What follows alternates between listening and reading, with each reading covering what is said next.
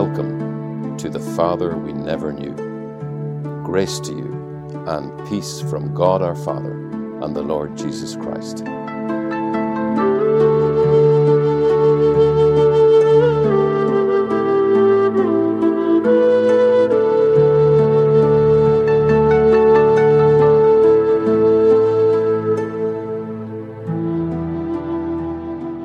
Let's ask this question How good is God?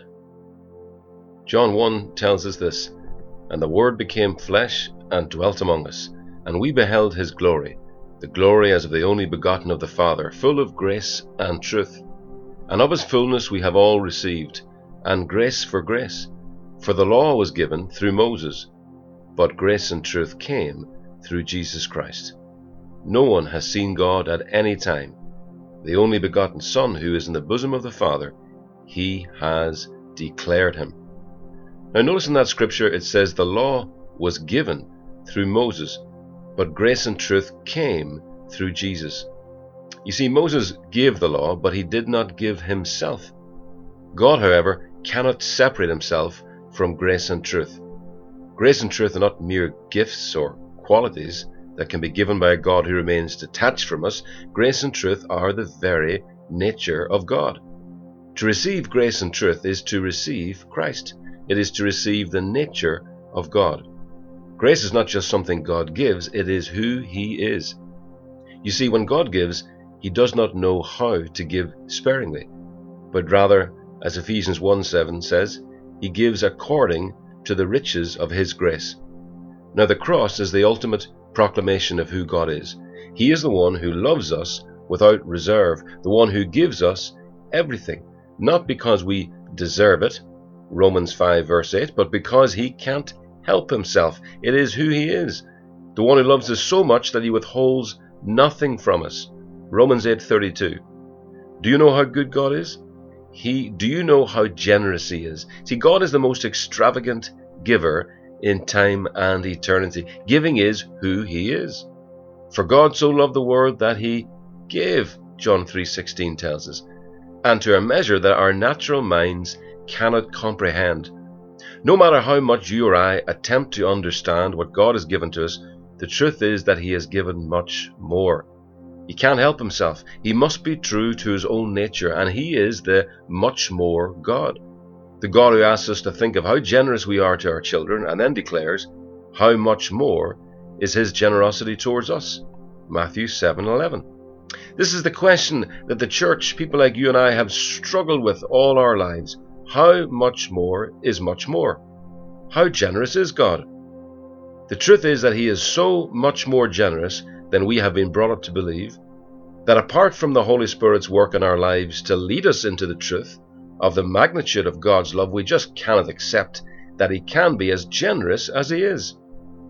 That is why many of us as Christians read that opening scripture from the Gospel of John, which says, Of His fullness we have all received, yet we don't really believe what it declares. And so we go on living and praying in a manner we hope will prompt Him to give more.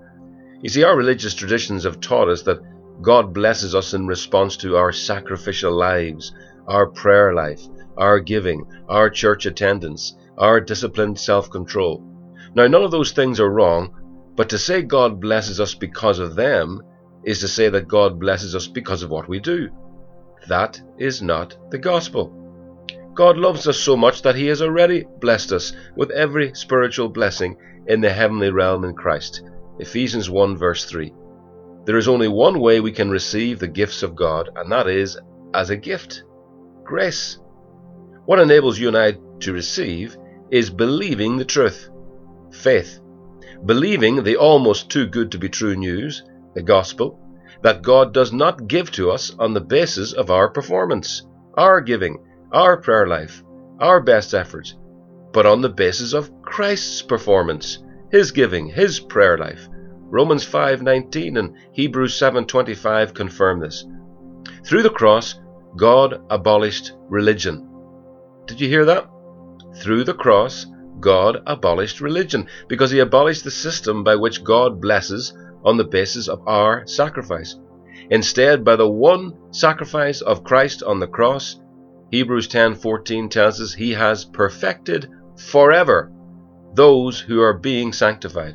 Or as the message version puts it, by that single offering he did everything that needed to be done for everyone who takes part in the purifying process. Now do you believe that? Do you believe that God has already given to us everything he has to give? Do you believe that of his fullness we have all received? Do you believe he really is that generous? Do you believe that Jesus did on that cross all that had to be done for you to be able to freely help yourself to all God is and has? The greatest hindrance we encounter as Christians to walking in the fullness of God's goodness is our inability to freely receive of His goodness. I believe the longer we have spent over the years trying to modify our behavior to receive more from God, the more difficult we find it to simply receive. Look at 1 Corinthians 2, verse 12. That verse says that God has not given us the Spirit of the world, but the Spirit that comes from God, that we might know, know what? The things that have been freely given to us. You see, apart from a revelation of the Holy Spirit, we simply can't believe the gospel. John 16, 12 to 15 tells us that.